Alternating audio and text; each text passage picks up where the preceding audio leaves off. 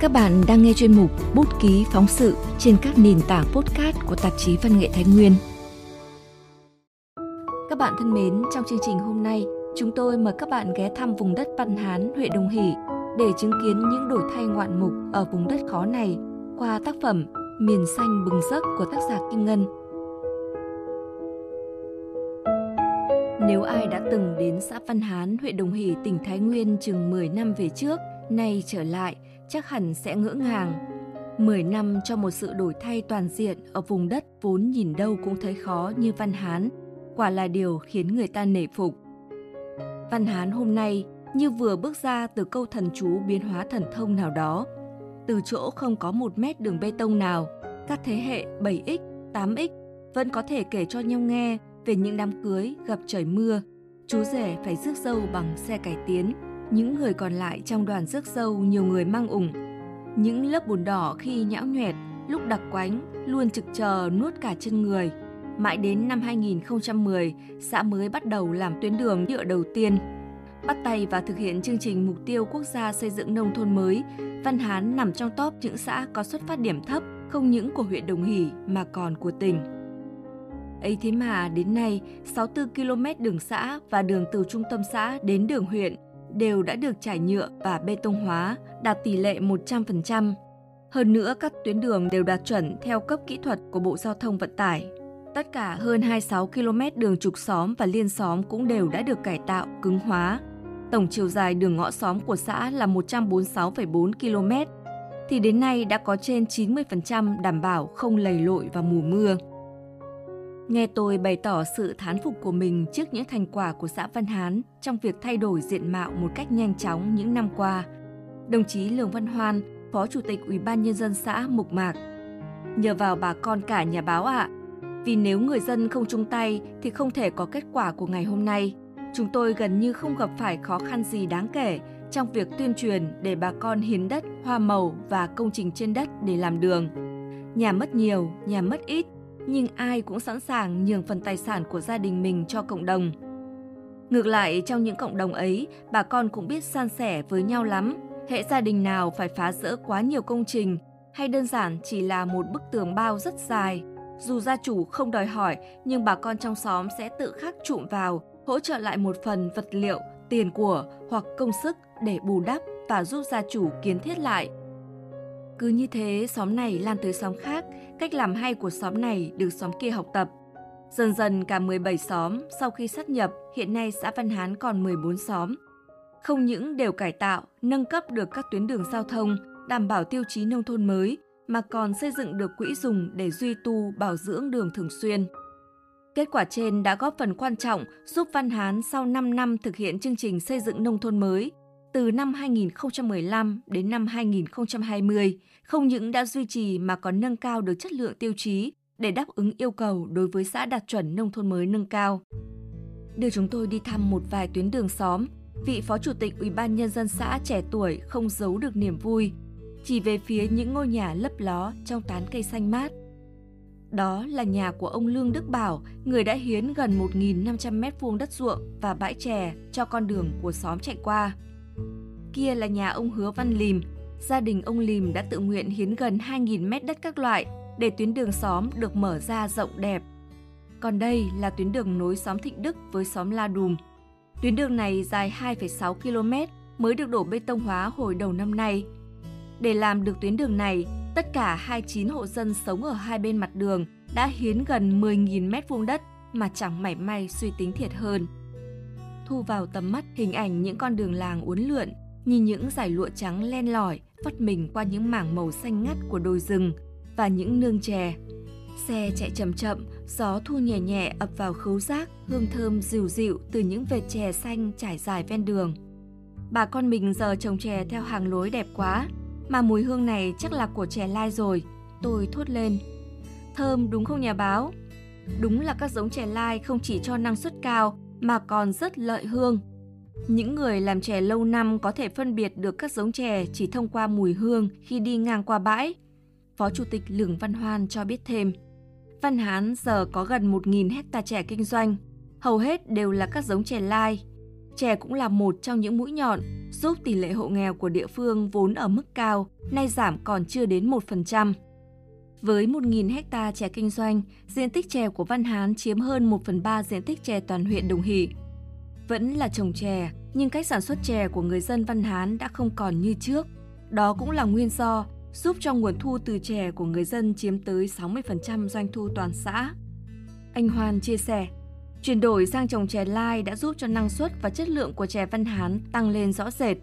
Sản lượng chè búp tươi hàng năm hiện nay đạt khoảng 13.000 tấn, gấp nhiều lần so với chục năm về trước. Nhờ được tham gia vào các lớp tập huấn, tham gia các chuyến học tập kinh nghiệm, nên tư duy của người dân trong canh tác đã thay đổi rõ nét. Người dân đã chuyển từ việc canh tác thụ động sang chủ động. Hệ thống tưới tiết kiệm và thông minh được người dân trang bị hầu như kín hết các bãi chè. Vì thế, thay vì chỉ thu chè chính vụ, đến nay khoảng 50% diện tích chè trong toàn xã có thể làm chè vụ đông. Nhờ đó mà nguồn thu của các hộ trồng chè được nâng lên đáng kể ngày càng nhận ra tầm quan trọng của việc xây dựng thương hiệu, nên người trồng chè ở Văn Hán không bán chè tươi cho thương lái các nơi khác đến thu mua nữa. Nhiều hộ đã học hỏi kỹ thuật chế biến để tạo ra các sản phẩm chất lượng cao, bán được giá. Cùng với đó, lần lượt năm hợp tác xã sản xuất và chế biến chè trên địa bàn xã đã ra đời. Đi kèm với đó là một diện tích lớn chè của người dân được chuyển sang sản xuất theo tiêu chuẩn Việt Gáp và hướng hữu cơ, được các hợp tác xã hợp đồng thu mua tại chỗ với giá cả ổn định. Một trong những người tiên phong và dám thay đổi là chị Dương Thị Trang, xóm Ba Quà. Mong muốn xây dựng thương hiệu cho trẻ Văn Hán luôn được chị ấp ủ. Năm 2019, chị Trang đã thành lập Hợp tác xã trẻ Văn Hán trên cơ sở nhóm sở thích làm chè an toàn của chị em phụ nữ trong tri hội. Từ đó, chị Trang đã cùng với các thành viên trong hợp tác xã lập kế hoạch sản xuất, tham gia các khóa học về quản trị hợp tác xã, sản xuất, chế biến chè an toàn, chất lượng, giới thiệu quảng bá sản phẩm.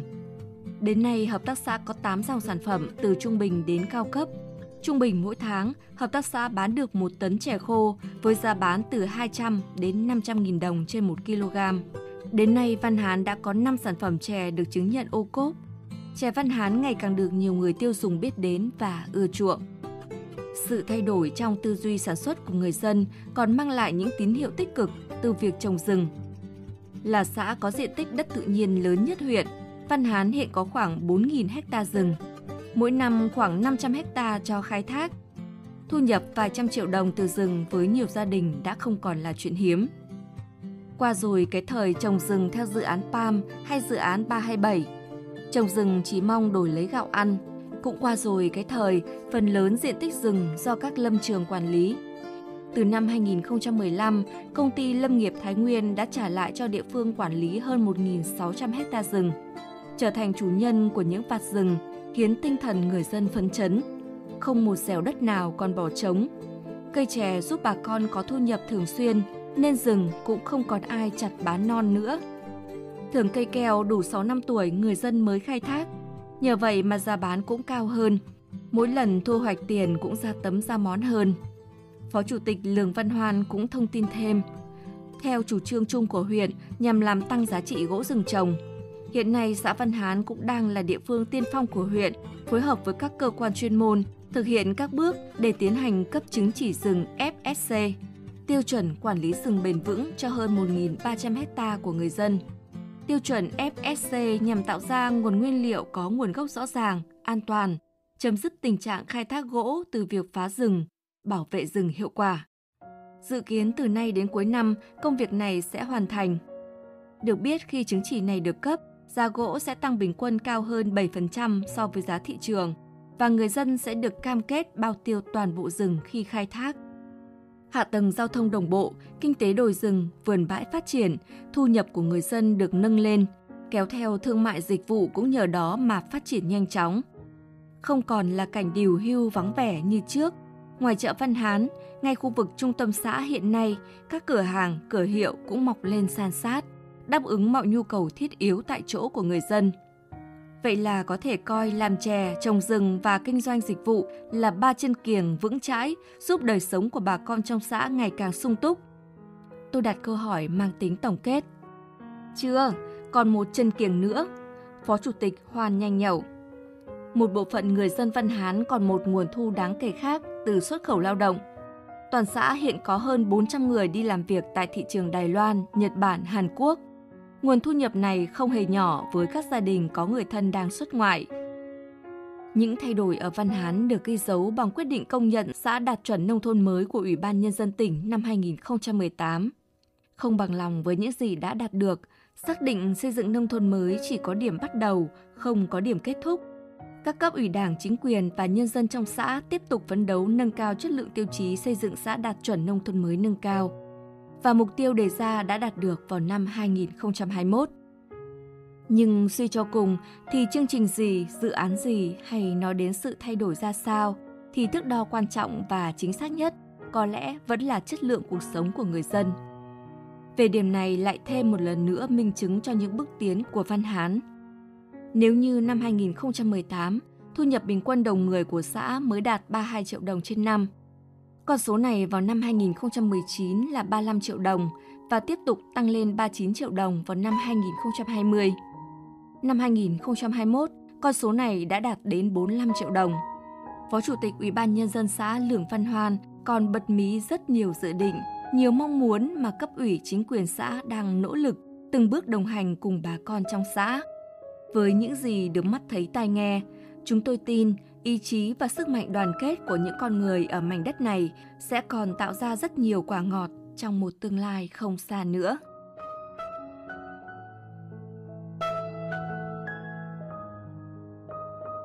Các bạn vừa nghe tác phẩm Miền xanh bừng giấc của tác giả Kim Ngân.